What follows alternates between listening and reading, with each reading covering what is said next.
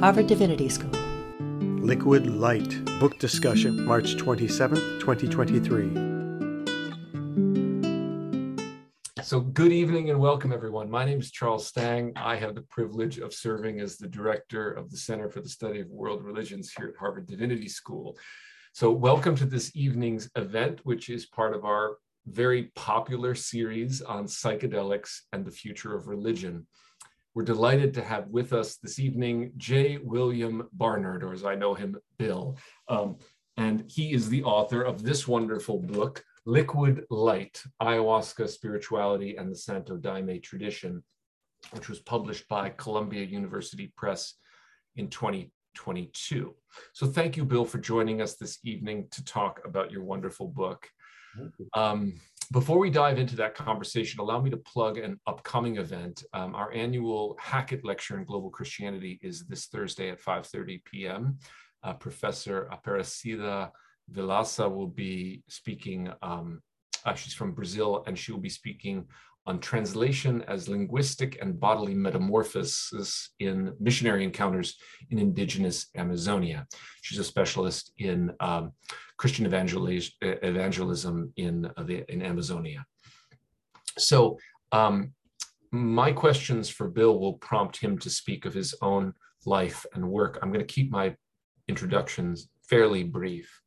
Uh, J. William Barnard, or Bill, is a professor of religious studies as well as a university distinguished teaching professor at Southern, Southern Methodist University in Dallas. His primary areas of research uh, interests include the comparative philosophy of mysticism, religion and the social sciences, contemporary spirituality, religion and healing, and consciousness studies. For over 15 years, including his ongoing study of Portuguese, Professor Barnard has reached, I'm sorry, researched the Santo Daime tradition, a syncretistic and theogenically based new religious movement that emerged in Brazil in the mid 20th century. Professor Barnard is the author of Living Consciousness, the Metaphysical Vision of Henri Bergson, as well as Exploring Unseen Worlds, William James and the Philosophy of Mysticism. Professor Barnard has also written many journal articles and book chapters on a variety of topics such as pedagogy and religious studies, the nature of religious experience, issues in the psychology of religion, and most recently, of course, in theogenic religions and spirituality. Just a brief word about the book. Liquid Light offers an in-depth immersion into the complex and fascinating world of the Santo Daime, a relatively new religion that emerged out of the Amazon, uh, Amazonian rainforest region of Brazil in the mid 20th century, and which now has churches throughout the world. It's a religion based on the sacramental use of ayahuasca, a psychedelic brew. The Santo Daime is a quote unquote hybridic religion that weaves together folk Catholicism, West African religion, the Spiritist tradition, neo esoteric modes of discourse, and indigenous or vegetal, vegetalista practices and assumptions into its own utterly unique and inherently congruent tapestry of religious beliefs and rituals. In this text, Barnard draws upon decades of attempts to look deeply into the nature of mystical experience, consciousness, and other non ordinary experiences to better understand the underlying dynamics of the visionary and mystical experiences and mediumistic encounters he began to have while drinking the daime. That's the tradition's name for ayahuasca, within, of course, the ritual context of the Santo Daime tradition. Now, before I go uh, uh ask Bill um, my first question, I need to tell a story. Uh, and I think Bill knows the story that's coming. Uh, it was about 10 years ago, and I was uh, getting my baggage at San Francisco airport and met there Bill Barnard and Jonathan Goldman. The three of us were driving south to the Esalen Institute for a conference on subtle bodies and esoteric anatomies.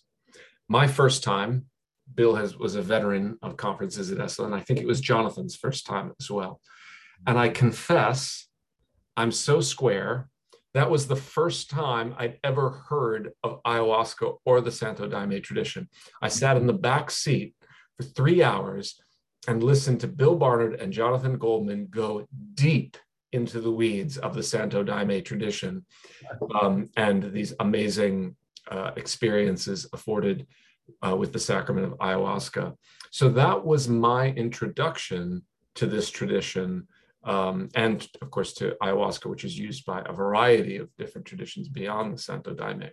Um, but it's wonderful to be able to welcome Bill back uh, well, not back, to welcome Bill now here to Harvard to speak about this book. And it's been wonderful to uh, hear so many of the names I heard in that back seat.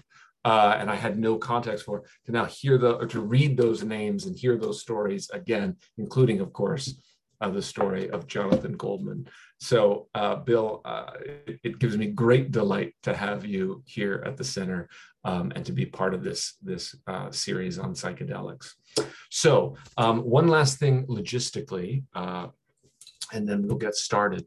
So here's how the evening will unfold. I'll spend basically the next 45 minutes or so asking Bill questions about the book and its implications. Then we'll open it up to Q&A from the audience. So Bill, shall we begin? Are you ready? I'm very ready. I just can't, I'm delighted to be here. I can't begin to tell you how thrilled I am to be able to talk about the book, especially with you, Charles. Bill. It's great to have you. Um, and I want to commend you for those of you who are joining us who haven't read the book yet. Oh my goodness, we have 124 people joining. So if you have not read this book, you have a real treat ahead of you. Not all academic books are fun to read. Bill has really written a very readable, very learned, but very approachable book. So on that alone, uh, kudos to you, Bill. Yeah. Thank you so much. Okay. Uh, Bill, so um, let's start with a very general question. I'm wondering if you could tell us how and why you came to write this book, and in particular at this time in your life and career, and how and why this book differs from your other books.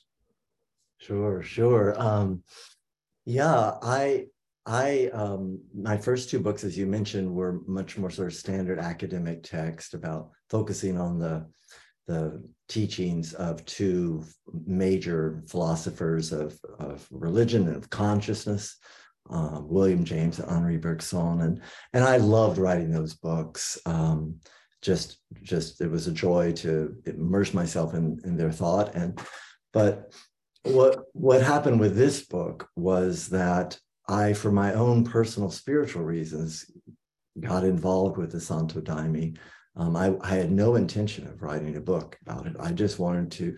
I had been hearing earlier, just because I'm a not just because, but because I'm a scholar of religion, especially anthropology of religion.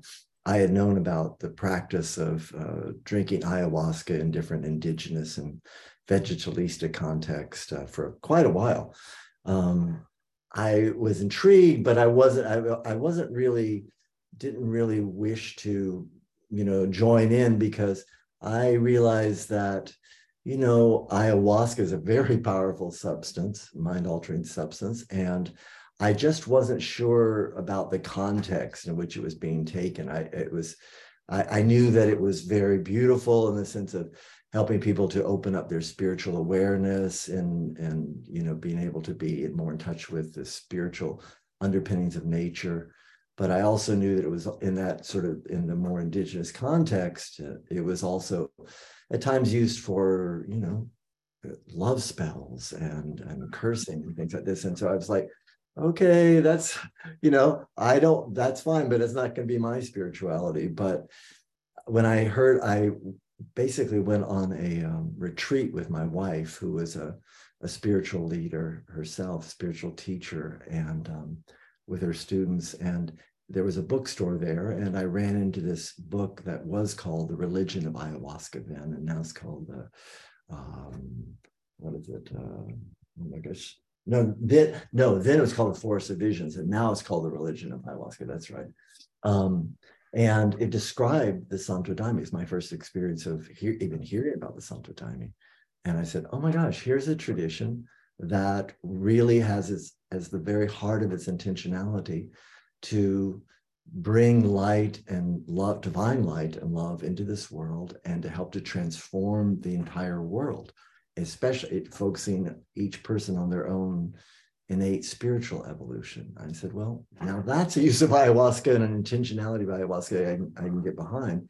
Mm-hmm. And so you know, I had that long, uh, had a series which I talk about in the book of, of, uh, um, wor- uh, of workshops, initial workshops with Jonathan Goldman. That because I through a whole process I reached out to him, and that was a whole thing about how to the synchronicity of that. Mm-hmm. Um, but you know, I I finally at a certain point, it just became clear to me. I, I don't want to grandiosity, you know, within any sort of sense of like being called or whatever, but it just became really clear in her message that that I re, that I'm I, I, should write a book on this, and um, so I decided to, and and I really just like what you what you said, Charlie. I uh, I focused on trying to balance out different voices in the book. And mm-hmm. I, in the book, I describe it's like in Portuguese, it's called equilibrando os pratos, which means balance. It literally means balancing the plates, but it has to do with juggling, right? Mm-hmm. So I was really trying to sort of have the because I recognized I would have at least three audiences, three major audiences, right? One was scholars, um, and so that's that's particular voice and, and, and level of rigor of writing. And the other was people who are just more generally interested in the spirituality of psychedelics and so sort of educated audience. But then I'm also writing to daimistas, to people who are practicing this tradition. And so I, I wanted to write a book that would not only speak to all three of those audiences, but also be a respectful um, um, voice within those three audiences. Mm-hmm.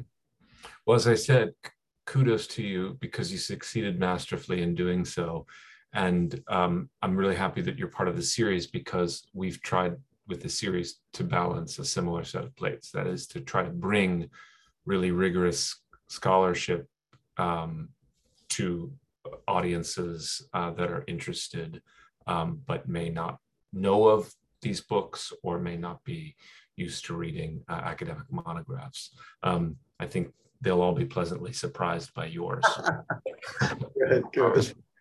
Um, now, uh, Bill, I'm gonna I'm gonna resist the temptation to ask you a, about the timing of this in your career because uh, you know in your in your I believe it's in the introduction you speak about you know um, about sort of tenure and and a sense of like if if academic um, tenure doesn't afford this kind of venture what does it what what is it for really? But if, if, you feel called to to speak to that in any of these responses you can. But but i wanted to ask you um, about your your work on bergson and and james because you've written one book you know essentially on the metaphysics of henri bergson and another on the mysticism of william james. So you've been you, you know you, you've made a, a reputation for yourself as someone uh, deeply learned in the um, in the western philosophical and religious tradition, um, philosophy of, and psychology of religion.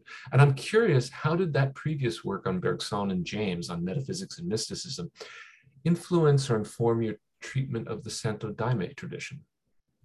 Yeah, no, it, it was it was integral to it and it remains integral because diving into the work of these two, I mean, seriously brilliant thinkers has just changed my own perspective on on who I am and what the world is. And so, of course, it was going to inform my um, research of the Santo Daime.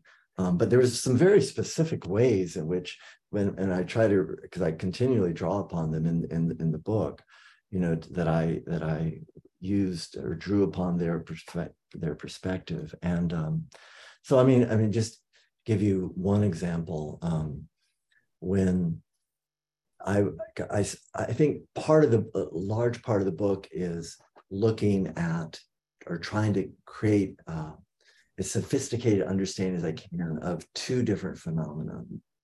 The visionary medium, uh, I'm sorry, the visionary uh, mystical experiences that are often catalyzed by drinking the daime, drinking ayahuasca, and then the phenomenon of mediumship within the Santo Daime. Mm. And I don't think I could have had anywhere near as a sophisticated framework for understanding and, or beginning to help me to understand these two phenomena if I hadn't have read and been immersed in the thought of, of William James and Henri Bergson.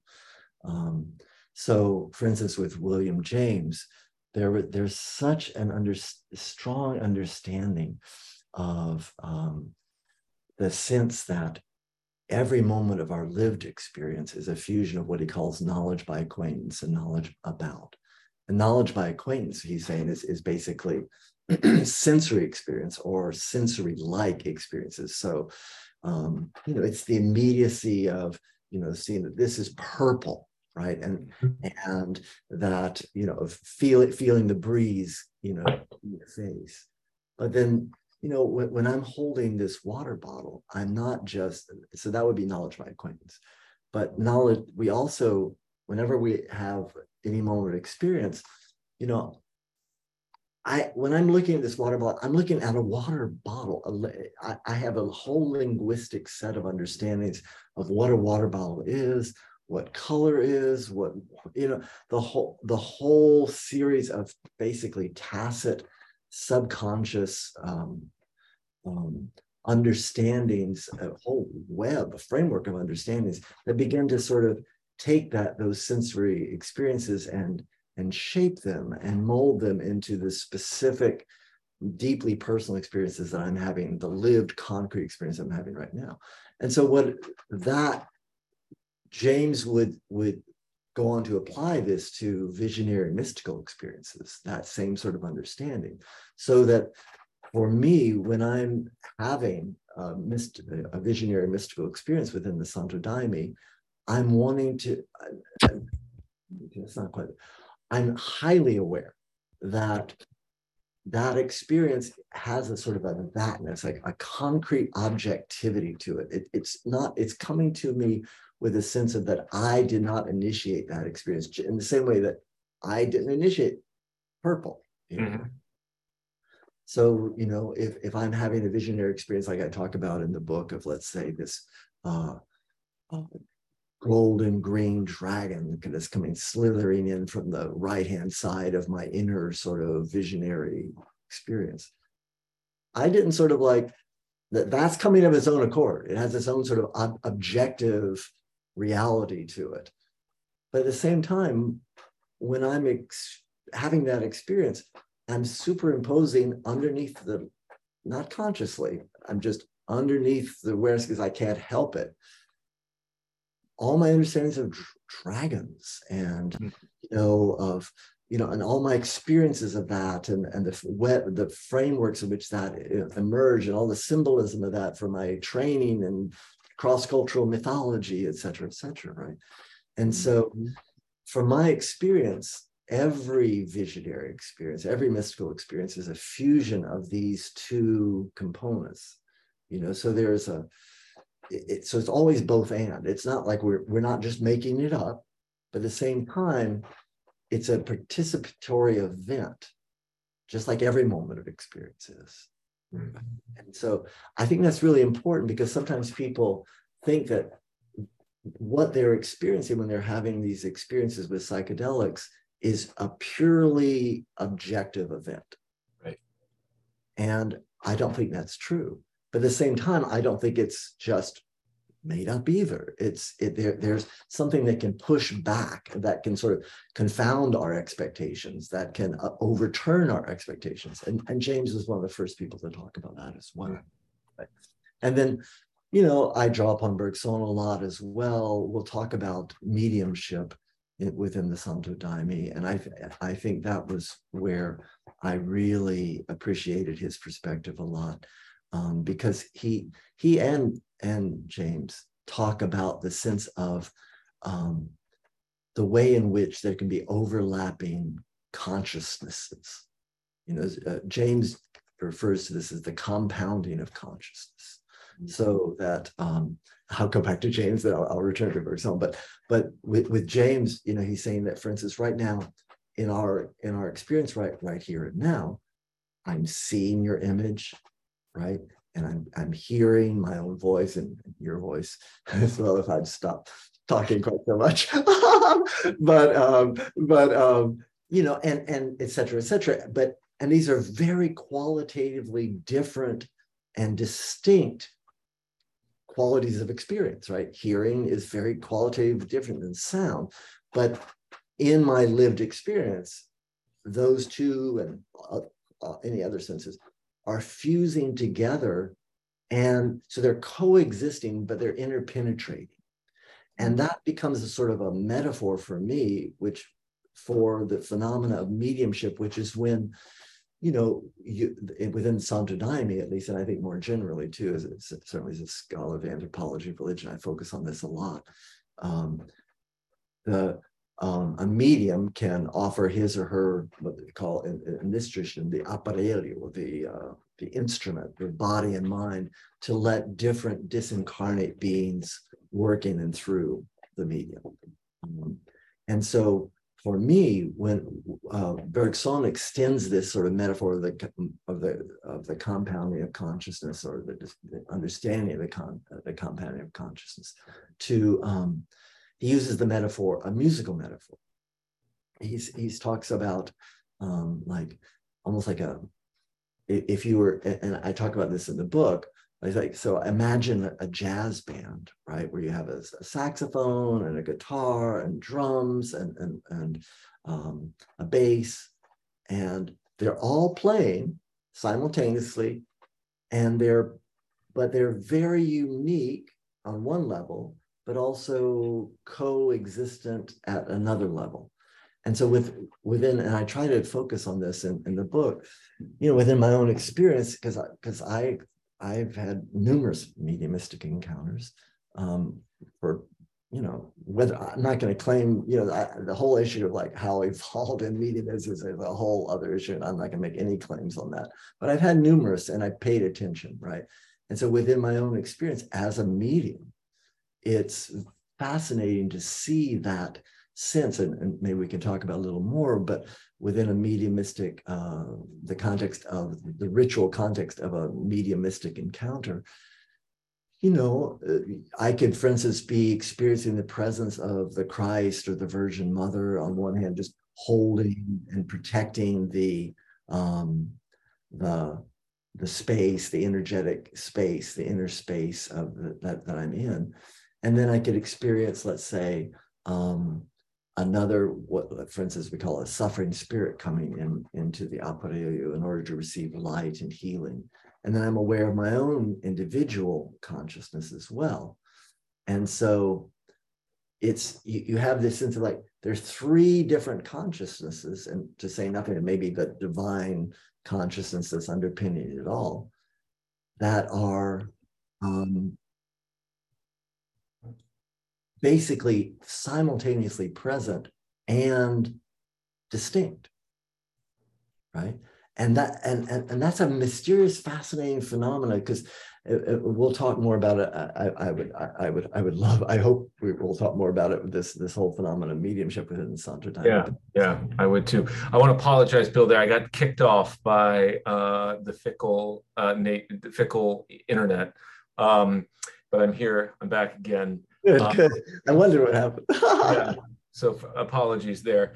Uh, this is definitely the most interesting uh, event we've had technically.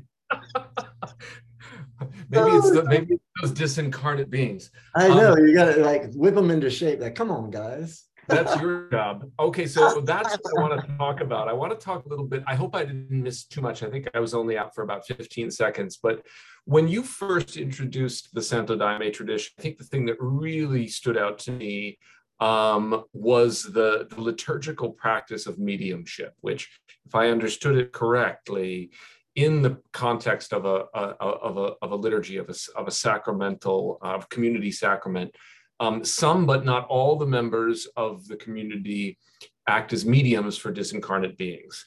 Um, so I'm, I'm, I'm wondering if you could say a little bit about what that looks like for those who aren't familiar with uh, the, the practice, and also what what is the understanding of why you're um, at, why people are acting as medium? What's what's being what work is being done, and what are the promises and pitfalls of that work of mediumship? Sure, beautiful question. Thank you so much, Charlie. Yeah, um, just, just a, a, few clarifications. Um, there are different types of what we call trabalhos or works within the Santo Daime. Um, three major uh, types. One is what we call a concentration work, which is much is the, the whole focus is internal. It's, it's, it's deeply meditative. Um, then there's a work we call the uh, bailado or the, the dance works, the hinários, that are um, where you sing and dance so often all night, the entire collection of hymns, these received hymns, which I hope we'll have a chance to talk about also, of an elder, of a Santo Daime elder. And then you have a collect, a, a, an assortment of different works that sort of all follow under the category we call uh, healing works, which are works that are open to mediumship.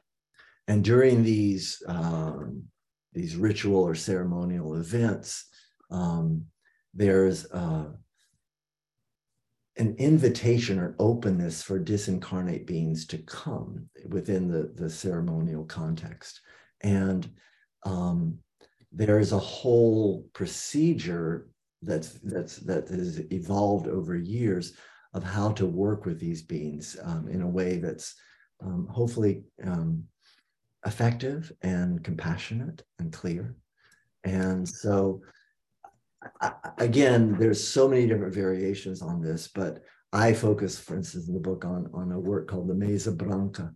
Um, and the Mesa Branca is a, a work that begins, um, and again, this is a, a way, a huge oversimplification, but but more or less, there's a sense of in evoking what we call the spiritus de luz, the spiritus de luz, the, the spirits of the light.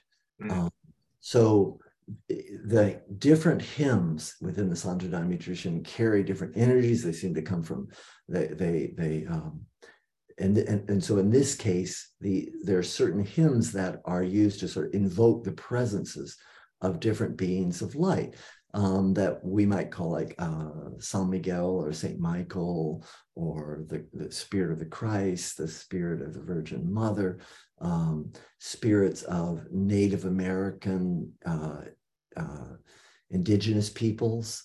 Uh, they're called caboclos, the spirits of um, um uh, the ans- uh, people who have died in slavery, mm-hmm.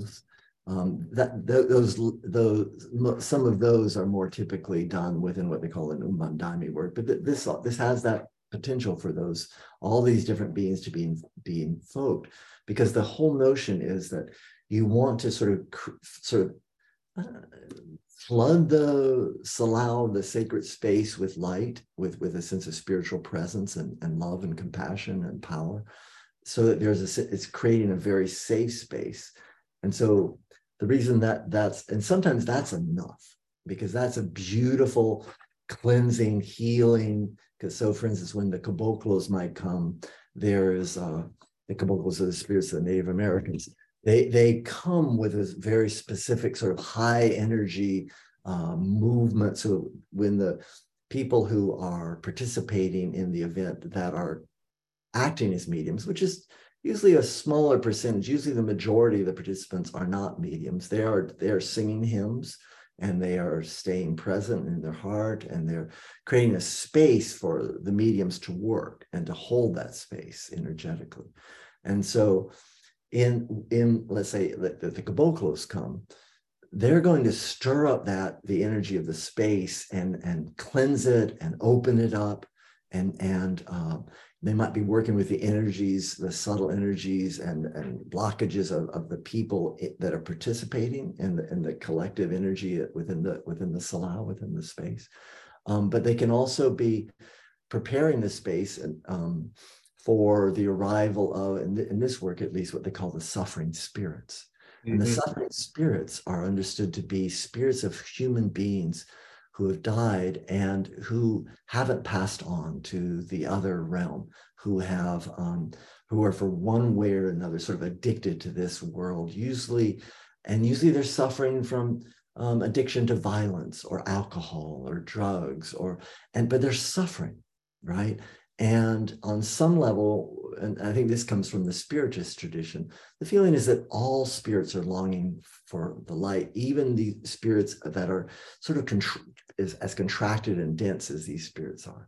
Mm-hmm. And so they want to evolve and they're they're pulled towards this this ceremony which is basically like a beacon for them and so you've got this room that's prepared and then and everything is just ready. And then the, with the suffering spirits come into the aparelho, the, the, the, mind and body of the medium within that, you know, there might be a lot of crying yeah. or uh, wailing or, or expressions of anger or whatever. And all that just is it's it's held compassionately and, and very skillfully by the participants because there's often what we call guardians within within these works who who really are typically so skilled about how to sort of really genuinely welcome these beings because as the feeling is is that within the um, within these this ceremonial context we are this was called giving charity. It's at, it's a way to um, and to me, it's very deeply similar to the, I talk about this, the practice of Tonglen within the Tibetan Buddhist tradition of, of how to sort of work with negative dark energies, not by expelling them, but rather by transmuting them. Mm. And so for these beings, they're welcomed. And then with the presence and the power and the blessings and the grace of these beings of light, they, they are shown tremendous unconditional love and forgiveness and mercy. And sometimes these beings will fight against that and they'll resist it. But it's a sense of, of, of like saying, you too are worthy of, of love and grace and forgiveness. And mm-hmm. finally, it can be some of the most beautiful, heart wrenchingly poignant um, experiences I've had because it's happening within me when this is going on, right? to feel that being just finally just sort of opening up and and and the wonder and like unimaginable joy of like being released into this you know realm of light Mm-hmm. and um, welcomed into it with with with just such tenderness. And and so the the cool benefit of being a mediumship uh, uh, practicing mediumship in that context is that you get you get to receive that love and that forgiveness also right? And i think also one of the interesting things about being a medium in this sense is that these suffering spirits what they're attracted to uncooked parts within the medium they can they sort of there's a resonance and so what's sort of cool is that you don't have to be this like perfect being to, to be a medium in fact in some ways it's like your own flaws become like a landing place or an opening or doorway for these spirits. It's so beautiful. Oh my God. It's That's so, so interesting. That's so interesting. Huh. Okay. Okay, well, I want to tack away from, a, a, bit from the, the Santo Daime tradition for just a minute. I'll get back to it. Don't worry. And I want to invite you to reflect on this cultural moment we're in right now, the so-called psychedelic renaissance. um, so first of all, uh, you know, I, I, think pretty consistently throughout the book you used, you preferred the term entheogen and entheogenic to psychedelic. Um, but but I, I can't recall. You, you, you okay? So you're moving back forth. Could you tell me a little? Could you tell us a little bit about how you feel, um, you know, about the category of psychedelic, and or the work you're doing rel, uh, relative to the the so-called psychedelic renaissance? Sure, sure. Um, yeah, I actually I, I I made a conscious decision to actually I think believe it or not, I think I focus more on the word psychedelic than really. Do you? Okay because, there's some part of me that wants to sort of rehabilitate the term, right? Because it, it you know, as, as, I'm sure you you know, or and, and probably most of the people participating in this knows, it was coined um, by this man named uh, Humphrey Osmond in his correspondence with Aldous Huxley, and they were trying to sort of find an alternative to hallucinogenic or hallucinogen, yeah. right? Which is which I think is it just a horribly um, almost a useless term. And certainly it, it's not it's not a helpful term and, or an accurate term. Um, and so they wanted to find an alternative to this. And, and so, you know, um, Humphrey Osmond coined it as a way to sort of, it means mind manifesting. So it's a way to sort of, uh, that there are these deeper strata of the mind, these subconscious strata of the mind that, that, that begin to show themselves, which is something that often happens with, with psychedelic work. Um, and so I, I usually use the, the term psychedelic because I want to sort of say, yeah, that's that's part of at least what's going on. Hmm. I usually talk about psychedelic spirituality, which to me basically is what entheogen, entheogenic is. And um, and I just think it's more um, well known than the word entheogenic, but I, am completely fine with both. It's not, I have no problem actually uh, within the use of entheogen, at least certainly within my context, because that's clearly what's going on here. Mm-hmm. And um, so, but. Can I respond to that real quick? Sure, sure. Um, and then you can tell us about the Renaissance. I actually, it's, I find it very refreshing because, you know, years ago when we decided to launch this series, um, you know, I was reading around on the various camps and their commitment to different terms, um, uh, psychedelic, entheogen, plant medicine being the three that were the well, I was I, I wasn't really considering hallucinogen uh, for the reason you cite, but, but um, I, I, I'm glad to hear you say that because of course there are plenty of critics of psychedelic and and I chose I, we chose to land on the term psychedelics in the future of religion for much the reason you did. One, because it's for better or for worse, it is the the currency in the contemporary conversation. It's what everybody knows. So, uh, in order to draw people in, we we felt that it was necessary to use the term. But also, like you, I feel like there's something I want to kind of reclaim the term. Um, and and for me, uh, reclaiming soul, um, uh, the original kind of uh, you know sense of psyche is soul, uh, psyche is soul.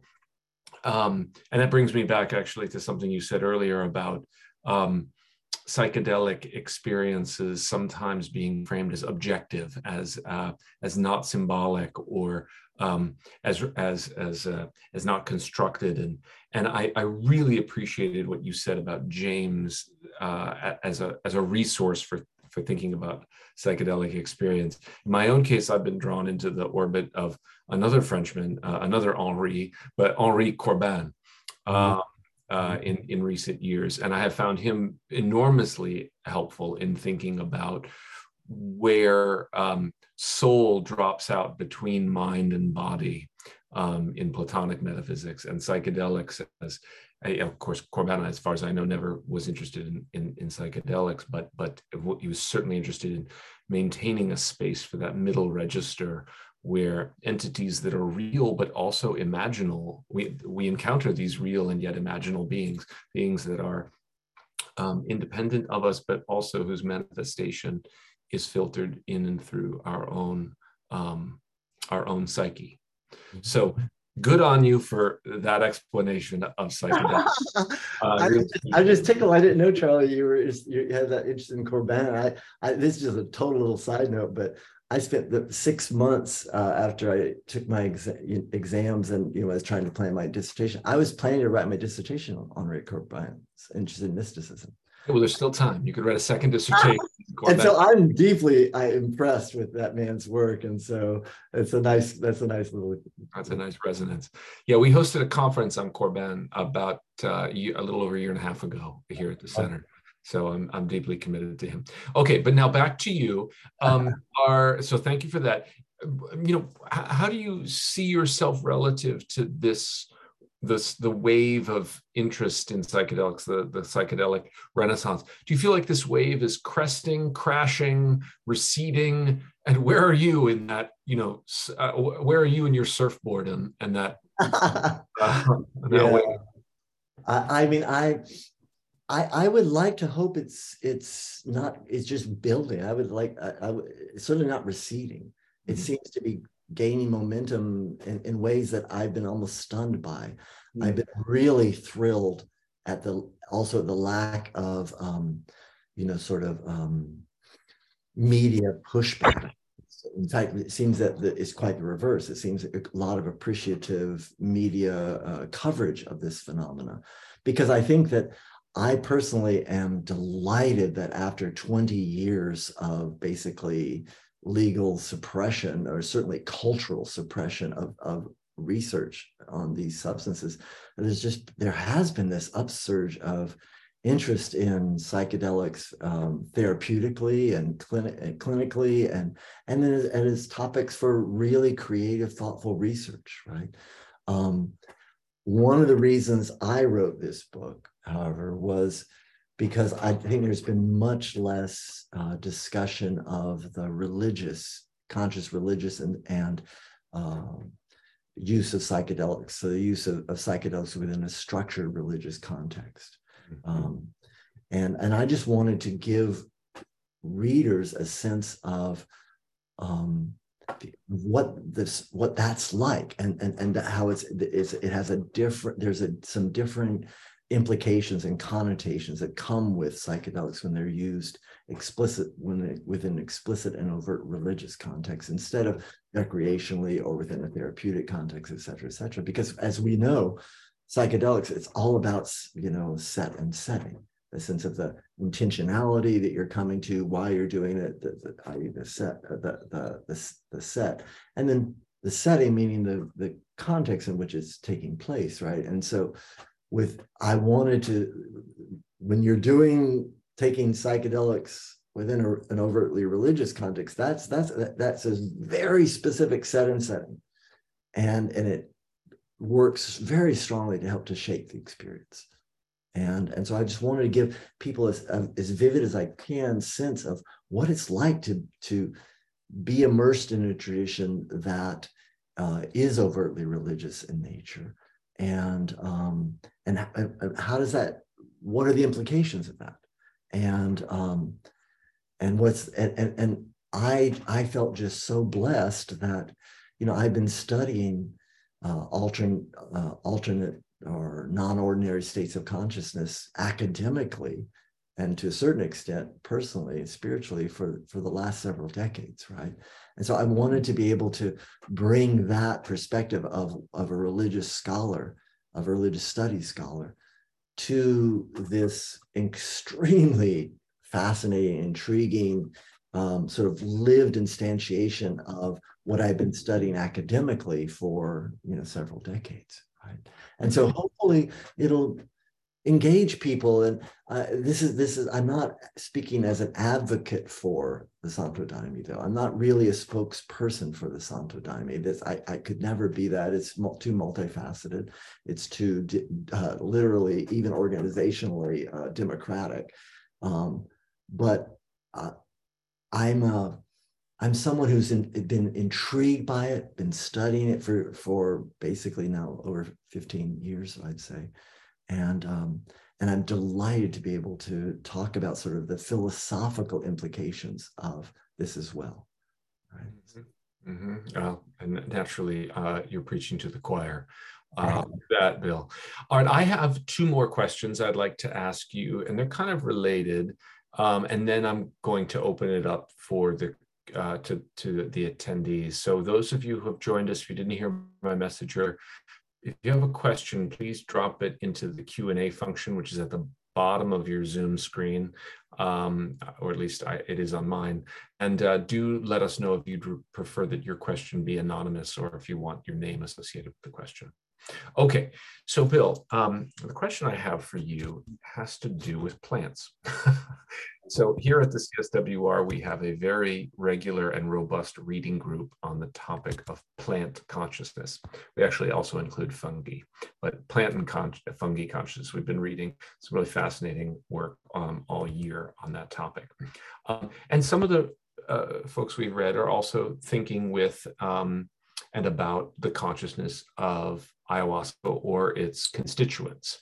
And the question I have for you is you say to those who argue that ayahuasca should only be ingested in places where it's native, that the plant kind of initiates you into a relationship with the particular flora of Amazonia, um, that it shouldn't be shared outside of that context, or that it's it, eh, that the person and the power of ayahuasca are changed when the sacrament is shared so far from its native soil, so to speak? Yeah, no, that's a really profound and important question, right? Um, here's my take on it. Um, I think that I, and I'm very aware, and I've heard arguments, and I, and I tend to concur with them that ayahuasca, and when we're talking ayahuasca here, scholarship thinks that it was probably the vine part of the of the ayahuasca brew that was it was understood to be um,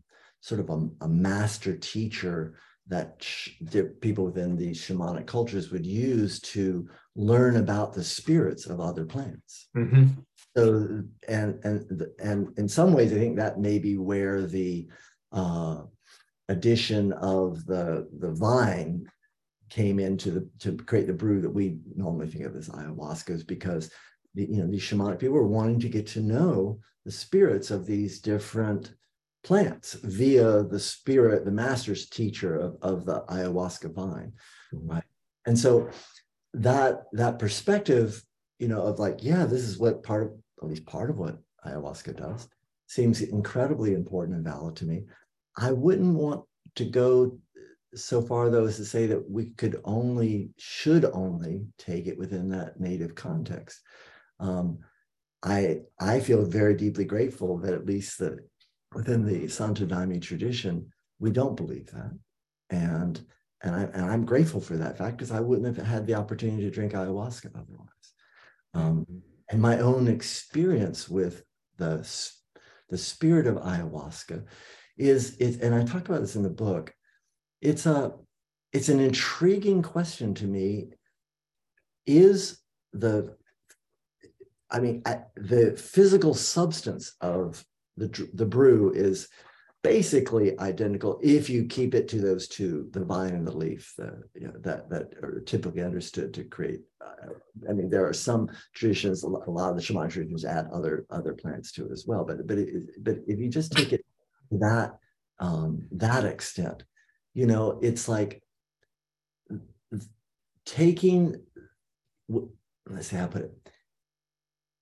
it it's it's a real deep question to me is the intentionality with how a brew is prepared and the the the understanding that's been given like so within the santo daime we have a, it's it's it's a very sort of it's, it's an understanding that the the leaf uh, carries the spirit of the divine feminine and the vine carries the spirit of the divine masculine and then mm-hmm. when it's when it's could, and I have a whole description of what we call the feitio, the process of making the daime. And so it's it's it's prepared with people who are drinking while they're drinking daime and, uh, and communing with daime that's already been made. They, they're preparing, they're singing these received hymns, these hymns that have been come from within this tradition from the astral and they're they're making with extreme reverence with the understanding that when these two energies combine it creates this third thing that the the daime which for us manifests the christ consciousness. And the christ consciousness is understood within this tradition as sort of the i am presence within. The mm-hmm. sense of the, the divine presence that's, that's manifested uniquely within each individual. And so you know, is that, does that preparation, does that intentionality energetically change? Is that, I guess, in, change that physical substance or does it carry a different being within it? That I don't, that's a fascinating question. I'm not quite sure about that. You know, are we just interpreting, giving different names to the different this, you know, so when a more indigenous tradition, you know, is is is is dealing with the you know the spirit of the the plants that go together to create. And they're they're they're receiving certain teachings from those plants in their mind. Is that the same being as the what we call Juramidam, the spirit of the Christ within the daime I don't know. But I for whatever reason thank God with with with within our tradition it's saying no this this it they have a there's a hymn um, that that Mestre Irineu, who's this man picture you see on the wall here, um, yes. the almost seven foot tall black man um, who's the founder of the religious tradition. Um, he he has received you know you know many many many many like oh, well over hundred hymns, um, and that are just central to the liturgical work of the Santo Daime. And this and this num- number seventy eight of the, of that that we call Hinário, the hymnal of his.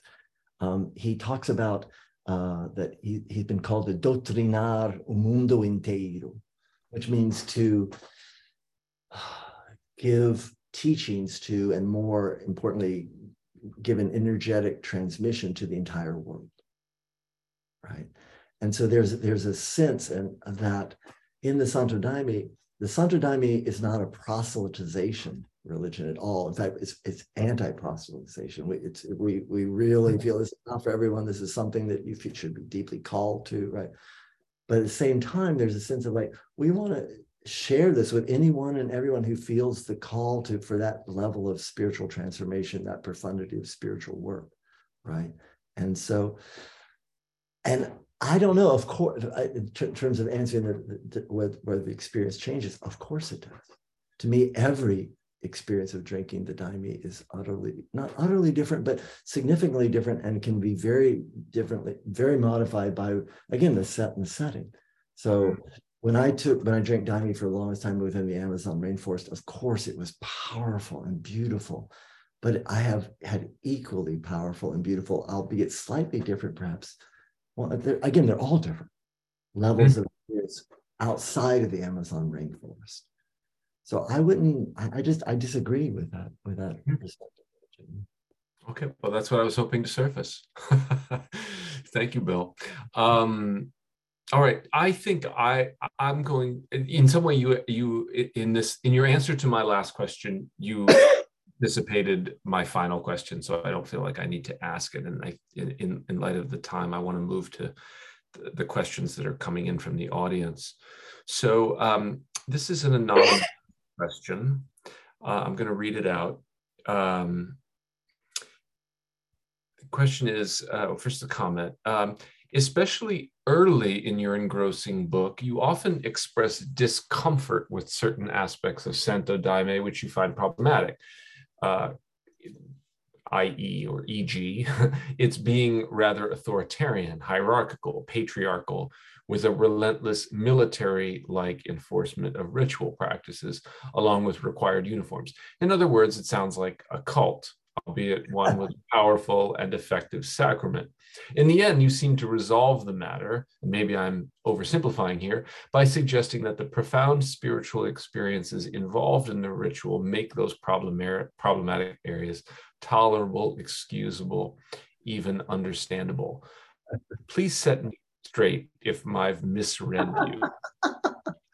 I love that. Yeah, I mean, in the book, I really wanted to be really honest with people about my own process with with my immersion because into this tradition because um, you know it's not an easy tradition to get immersed in. And I came from an Eastern, more Eastern background. I was very much the quintessential spiritual but not religious person. I wanted nothing to do with religion. Period.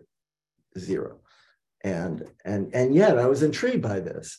Um, and so I, I I want people to recognize that that I mean, you know, we're lived human beings and and and there were and and to some extent continue to be aspects of the of the, of the Daime, Santo Daime tradition that that I had to struggle with and that didn't come easy for me. Um, but uh, you know the way the the way the, the question was phrased, it may, makes it feel like that that you know militaristic author and I, I don't know. I mean, it has some of these tinges to it. It, it depends on how you're you're what you're open to, what you're willing to accept, right? And for whatever reason, I was called to this tradition that you know Mestre Irineu um, was in the military police for a long time, and so he deeply valued discipline and he valued order and structure.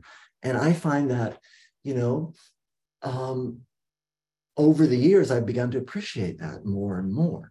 Um, because there's something about the, the Santo Daime raises up such, it's such a powerful catalyst for internal shifts and conversation and, and, and um, transmutations within us energetically that it's, it's, it feels sort of comforting to have a, a, an external ritual structure that's so thoughtful and carefully structured. Now, Santo Daimistas are, are human beings, and so sometimes they get a little too, you know, little militaristic and whatever. And and and and to me, though, that's part of, in, in essence, sort of. I, I and I write about this in the book. You know, when you're in a, any religious tradition, regardless of, you know, if it's a religion, you don't get to sort of say, well, I don't like this about it. I don't like this about it. You know, it's like you got to sort of like work within what you're given. And that is I think, ultimately really good for your ego if you can do it carefully and thoughtfully, right? And so I have begun to really value and the communal aspect of the tradition. I adore. I adore the sense that it's it pushes me and, and challenges me to go beyond the limits that I would have as a as a spiritual but not religious person, right? And and I like the fact that I get to talk back to the tradition, and through this book, uh, you know, like I I'm I'm I'm in a lived conversation with a tradition that that isn't it isn't doctrinaire. There's a very low sense of you know, no one's going to tell you what you have to believe within the Santo Daime but they are going to tell you where to sit. there, were, there are worse things than being told where to sit. so. Well, that question, uh, that, your mention of community is a good segue to this next question, um, which is uh, posed by uh, Karen Harris. So, again, I'll read Karen's question out loud. Uh, as someone who has deep experience with the Santo Daime, uh, Siddha Yoga, and Harvard, I'm struck by the very different cultures in these communities with respect to the public sharing of personal religious experience. In Siddha Yoga, there is a strong encouragement to share one's spiritual experiences in public programs and ashram publications. The sharing of experiences plays a powerful role in acculturating all participants in the tradition.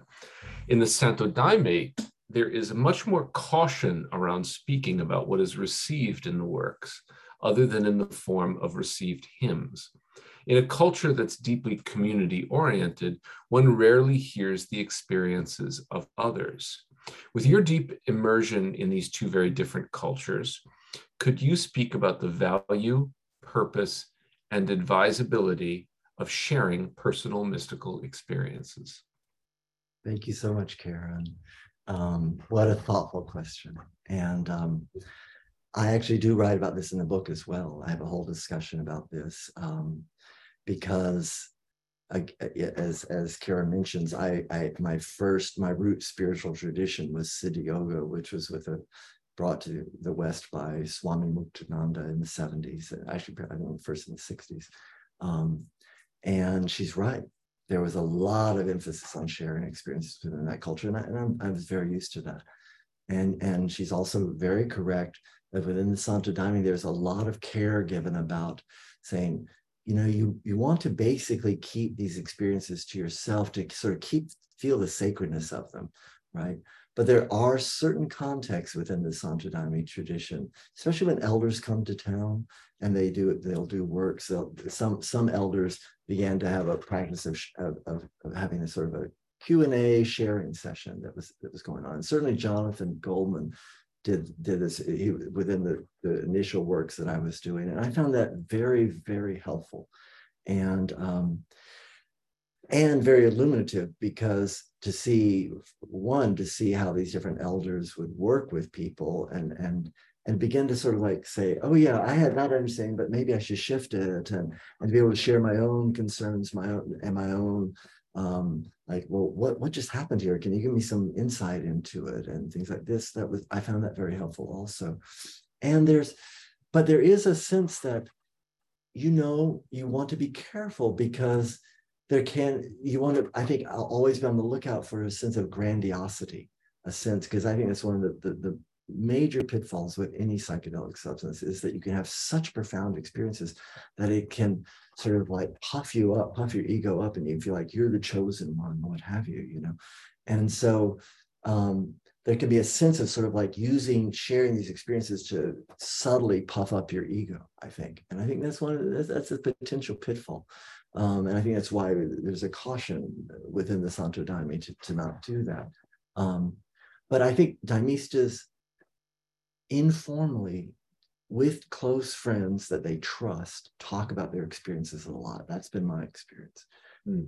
and and i think it's extremely valuable because then you begin to have um, counsel with people you trust and value and that you begin to have others that can mirror back to you maybe well maybe you want to think about it a little differently or well how about this and well yeah i experienced this too and and and i see what you're saying and, you can begin to sort of um, uh, share insights into the whole process. And so I I do find it valuable if it's done carefully and thoughtfully. Um, and and and I thought part of my calling, if you will, and I, I will put quote marks around there just simply because of the humbleness. I don't what who knows about any of this sort of stuff, but I did have the, one of the reasons I wanted to write this book was to extend and deepen that conversation. Um, and so it felt really important for me in my book to share to share is, is with as much clarity and depth as I could the uh, sort of different experiences I've had so that people could have a, a sense of a um, the, a range of the types of uh, uh, uh, and, and a sort of vicarious insight into the types of experiences that are possible within within the Santo Daime more specifically and, and ayahuasca work more generally. Okay. Yeah, that reminds me, Bill, of something Mike Murphy, um, co-founder of Esalen, speaks about in the future of the body. These these communities of discernment um, that hold and sift extraordinary experiences, which in some traditions are held by in uh, by monasteries uh, and and in others by just sort of master disciple relationships. But um, I just want to underscore what you said that what however whatever form it takes, some kind of community of uh, sharing and discerning these extraordinary experiences seems crucial, uh, how, whether that's formal or informal. Um, so we have brilliant questions and comments coming in. So again, forgive me for those of you who are putting up, I'm not gonna be able to get to all of them. I'm gonna opt for a shorter one here, Bill, to give you like a little palate cleanser. Um, this is from uh, Richard Seville Smith, who says, thank you so much, Bill, that was fabulous. It's my understanding that the dominant intention of Westerners traveling to Latin America to take uh, ayahuasca is about healing. Do you think healing can operate without a recognition of a religious context? Now, let me graft another question onto that one very briefly, sorry, because we've been speaking, uh, it, your subtitle is uses spirituality although you, earlier you were speaking about religion and i'm and, and, so, and then we have another question on the table which is about does does this have to do with religion or spirituality which of course implicit in that is what do we mean by these two terms so i just want to i want to go back to richard's question which is about can healing app uh, uh, operate without a religious context but mm-hmm. also invite you to to say how you what you intend to mean by the terms religion and spirituality or using them synonymously. Sure, sure. No, thank you so much. First, I want to just say what a joy it is to be able to engage in this discourse and to be able to sort of, because these such thoughtful questions. And I just love being able to just think with people as, you know, and engage with this. I, first, I just want to say that. I just feel it so strong. Um, and yeah, so um, of course, healing can happen without a religious context.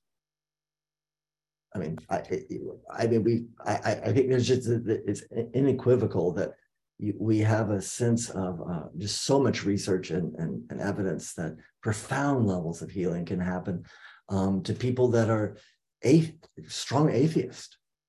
You know, there's something inherent in the work with psychedelics that um, carries with it just the capacity to heal on the deepest levels psychologically and even even physically often. There's some i mean certain i mean my god the work of of working with uh, ayahuasca one of the most important things that i've seen is, is worked with addiction. I mean i have known numerous numerous very strongly uh, people who have just had enormous problems with with alcohol and opioids that have started working with the daime and have just become shining exemplars of humanity. You know, it's, it's, it's, it's of course, you know, it's, it's messy in the sense that humans are humans, but a lot of these people, they could care less about anything religious or spiritual, right? This they're at the bottom of the barrel. They just, they just wanted help. They needed help.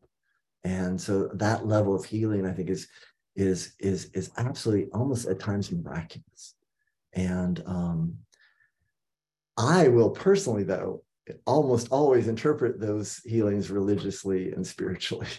that's because to me the the I the spirit of the daime, like I said, is that contains within it the spirit of the Christ. And I don't mean this as to me, I mean, I mean this as what I mean by that is that, that it it contains the energy of a, a, supremely powerful and beautiful and, and utterly loving and, and deeply wise divine being who's coming into this world of darkness and suffering and contraction to, to transmute and transform those, those contracted energies and to free them up and to awaken everyone right it's and i've had these ex- just profoundly powerful experiences of that being hmm. and and so to me it's like i can't i just know that that being is operating in and through this but it doesn't need necessarily the any belief, overt religious beliefs or overt religious context, right? And so, what I mean to me, and again, this is so as it as professor of religious studies, we often just like spend hours talking about the whole nation, what what religion is, and there's all these different theories and stuff like this. But, but just as a sort of rule of thumb, when I'm when I'm when I'm talking about the Santo a religion, I'm talking about um, a, a religious, a, a, a, social structure that is communal, that has a, a basic set of, of, of beliefs of um, and a ritual context in which to enact those those assumptions and to deepen them. And um, you know so this is some, somewhat similar to what i was talking about earlier that you know when you're in a religion it's a it has a tradition to it. There's a sense of assumptions and expectations that um, you work within. And it's, it's it's a communal and it has a history right whereas to me spirituality is much more to do. And, and i still consider myself deeply spiritual which mean, means that i think that it, it has to do with a, a, a lived felt um, connection to that underlines spiritual level or metaphysical level of reality that to me is um, you know what, what what is referred to often you know by the terms god or the goddess or the absolute or however you want to call that but there is some transpersonal underlying sense of absolute and being spiritual means you're you have a connection to that and you're wanting to work work to deepen that connection in mm-hmm. your life that that that's just my rough offhand off the top of my just just blah blah blah sort of way of describing those two. Okay, thank you, Bill. All right, this is a question from uh, a name known to me, uh, one, an HDS student here by the name of Jackson Washburn. So thank you, Jackson. Um, Jackson asks this. Uh, would Bill, would you say that practitioner scholars or quote unquote religious insiders are uniquely positioned to understand, study, and explain entheogenic spiritual traditions like Santo Daime compared to wholly external observers. Uh, can those who refrain from partaking of the daime themselves even grasp the essential, the essence of the tradition in any meaningful, personal, or academic sense? So, kind of the old emic etic. I know, right? I like inside or outside. Yeah, inside or outside. Bill, yeah. take it away. All right. So, oh, I gotta. I, it's like I love. I love graduate student questions. it's like it's like these are the best, right? And um, yeah, I mean, I actually I, I talk about this in the introduction because it's it is a real question. I do think um, that some valid and important work could be done, let's say on the Santo Daime by someone who was a complete outsider in terms of just studying the external, you know, the, I don't know, the, you know, what does a ritual look like, you know, and, and could bring some insights into the politics and the economics and, and all these sorts of things. But it's, I think you would be missing out on the real important essence of what the Santo Daime is if you've never had any of those experiences. And and I'm part of um, this group called the Ayahuasca Researchers Listserv. And, you know, I would say, and this is just rough hand, but I would say the vast majority of people on, that are strongly academic researchers of ayahuasca have drank ayahuasca quite often themselves. But many of them are unwilling to own that publicly and claim that because they think it would challenge their or, or threaten their sense of objectivity or authority, perhaps. I'm not sure. Um, and and so many of the the articles and, and things that are written academically about ayahuasca, you know, they can appear like this person's never drank this. And, but I happen to know typically for many of them they have, but there's a, such a strong sense of the academic protocol and what you say and don't, and and the sort of reluctance at times to engage in first person discourse around these things.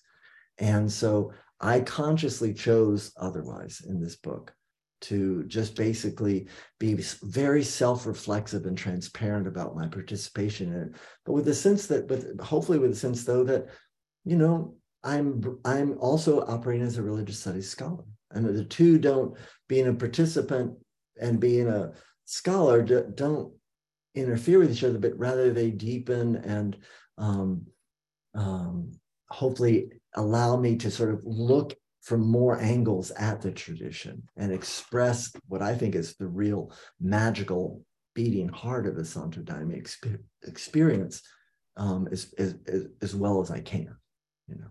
So hopefully that coming close to answering that question. you're, you're doing great, Bill. Um, all right, a few more. Um, been a long day for me and maybe for you too, Bill. So we don't necessarily need to go all the way to the hour, but oh, um, oh, please, please, come on, let's, no, no, let's, do it. Let's go to the very end. all right. um, this is a question from uh, someone joining us from London, Chad Fallberg. And Chad says, Bill, can you share your thoughts on the cumulative effects of ayahuasca on an individual through consistent Santo Daime practice? Uh, do you have any recommendations to individuals that are early in their practice? That's that's Chad's question. I, I, I suppose I will tag onto that, but I don't want to uh, impute this to Chad. But are there um, are there worries about? Well, I, I know there are worries in the Santo Daime tradition. Maybe you could speak to these about um, people seeking out too many experiences. Yeah, uh, the yeah. kind of um, a kind of experience hungry uh, aspect. Now, again, that's not Chad's. Chad just wanted to yeah. know if there's cumulative effects. Um, but but I, I, take it you you know of what I speak, and could yeah, you sure. could you speak to that too, Bill?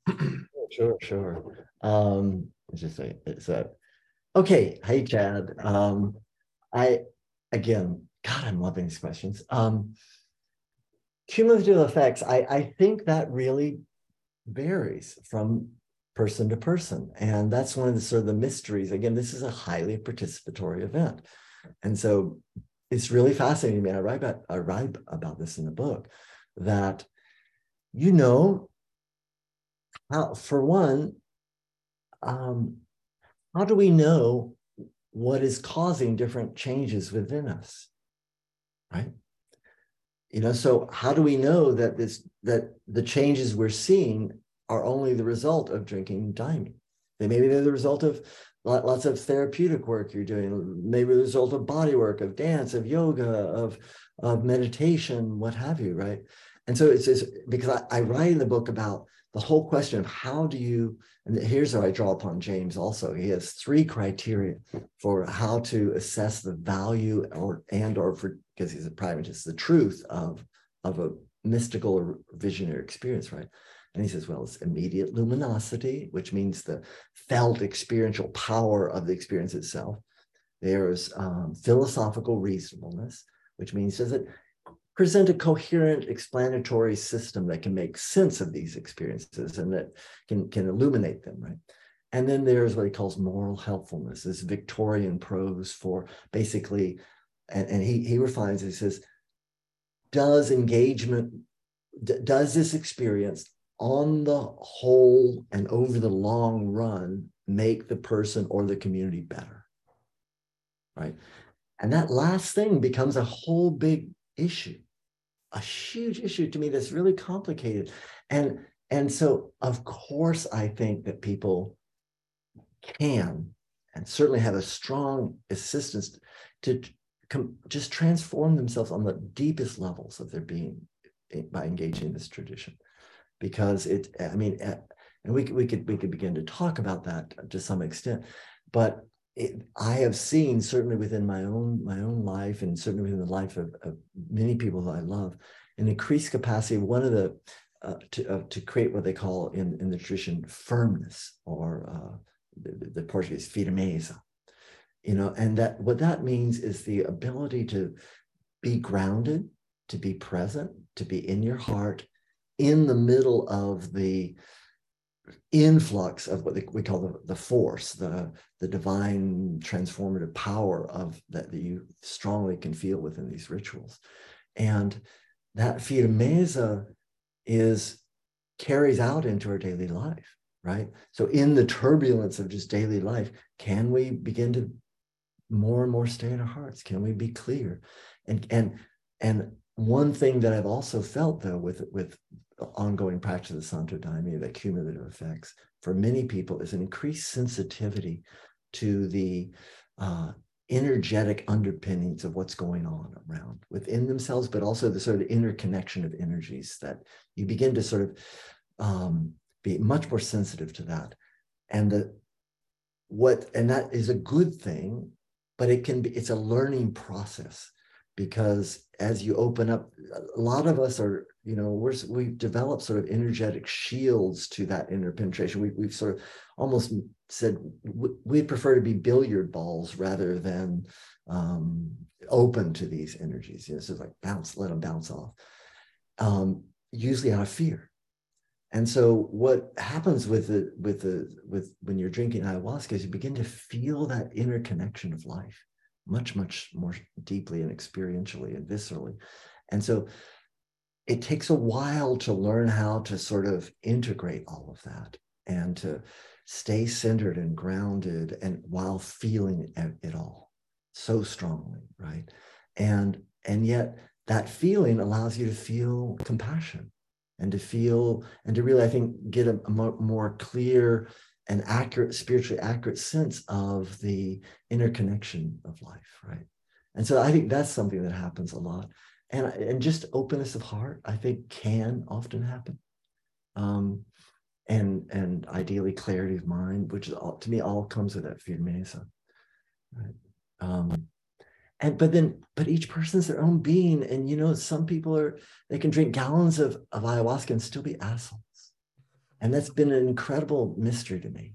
Mm. Yeah, you know, and there there are sorcerers that drink ayahuasca, right, and curse people. How that's possible is unimaginable to me. Mm. And so, you know, I, I think it's part of us being free spiritual beings. And we can choose how we're going to use this energy that comes from the Daimir ayahuasca, right? We have, you know, and so, okay, responding more to your your question, Charles, about the uh, that sort of addiction to experience. I, I, I do write about that too. In fact, I have a whole little subchapter called "More is Not Always Better," um, which I think is a crucially important issue to, to address within, certainly within the Santo but I think also just within any, uh, maybe even ayahuasca group period, or, I mean, I, I don't want to claim I have, you know, in-depth knowledge of all of this, but, or just with any, it goes back to what Trungpa Rinpoche would talk about, you know, spiritual materialism, right? That sense that, a sense of self-examination about why are we doing this? Are we doing it to fill a void? right? And so the sense that we have to keep filling the void with something external, right? Mm.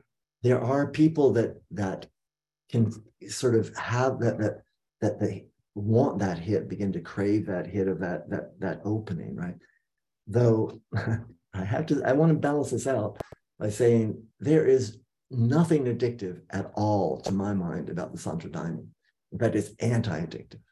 Um, it, it's a miracle anyone ever drinks it more than once. it's really tough. It's very challenging.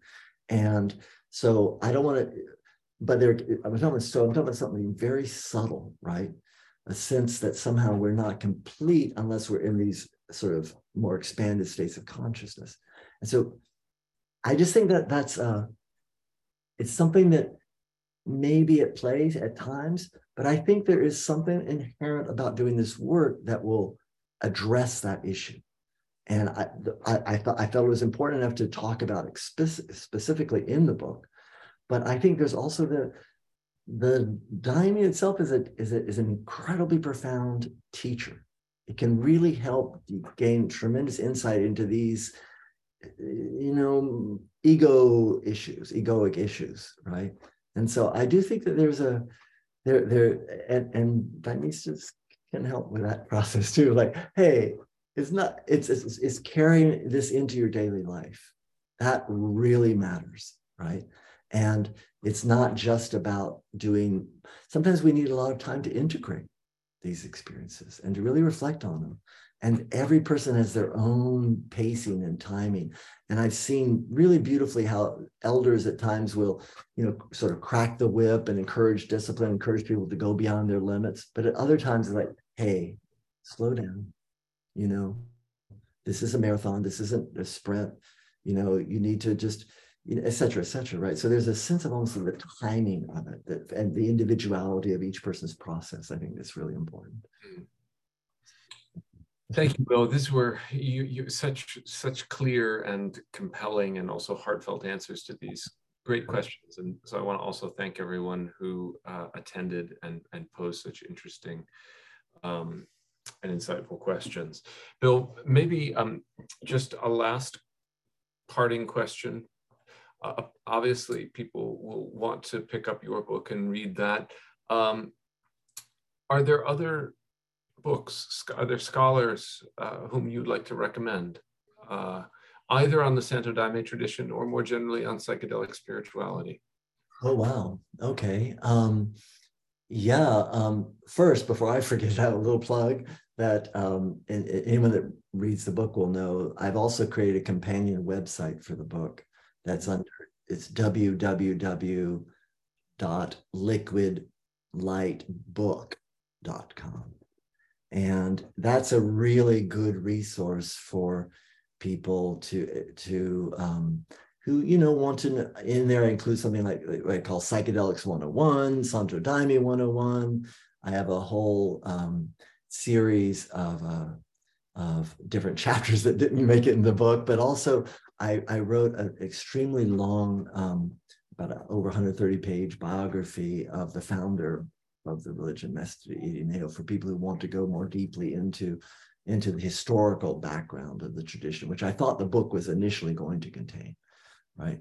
But I could, it just, the book kept growing. And, and so the editor and I had to make some hard choices. And, and I think it's better for it to be on the website because it can then, it can continue to grow too. Um, and then I also have a collection of my the hymns that I've received, which is that's a whole other thing. I wish we'd had the time to talk about the hymns and stuff, but but receiving hymns is such a mysterious and beautiful process. And I'm not claiming that my hymns are at all even they're not really even like standard Santo Daime hymns in certain ways, but at least so that people can get a sense of, of, of sort of um, the more sonic aspects of the tradition, or at least at least my my hymns. So, okay, um, in terms of um, scholars that I valued, um, I've, I'm sitting here looking at my my my bookcase.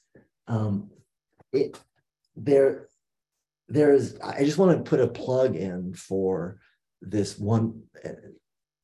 If you don't read Portuguese, it's not going to help. But I just want to just acknowledge the the incredible research that's been done by um, by um, Edward MacRae and his and his student was it Paulo Moreira, um, who wrote this book called Avignon de Longe, Gilongi, Avignon de which is a, a, phrase from one of Mestre Irineu's uh, hymns. I come from far away, and um, it's about it's it's incredible. It's the biography of Mestre Irineu, the founder of the tradition. So I just want to give a shout out to that. Um, but in, in English, um, some of the, the people that I have enjoyed by far the most, um, just certainly recently, um, Blainey has written this amazing book called Christ Returns from the Jungle. That's an that's a beautiful um, ethnography and an anthropological analysis of the Santo Daime in Europe. And it includes all these amazing experiences that people have had and analysis of it and and it's very very thoughtful. And so i just want to definitely uh, give him a, a plug. And then i have loved the work of chris Bache, um, who his most recent book is uh, lsd in the mind of the universe where it's very courageous description of um, i think it's well over 70 high dose lsd sessions that he did explicitly um, to sort of explore into the depths of the cosmos. And he's a philosopher of religion, and and this and and I just feel like he is uh, giving very very thoughtful, detailed. Um, um, profoundly metaphysical questions about using about and, and with a keen sort of self-reflexive awareness of of um, sort of the the problems and potentials of using psychedelics as a way to explore the nature of reality. And I just find it just really clear and, and, and thoughtful.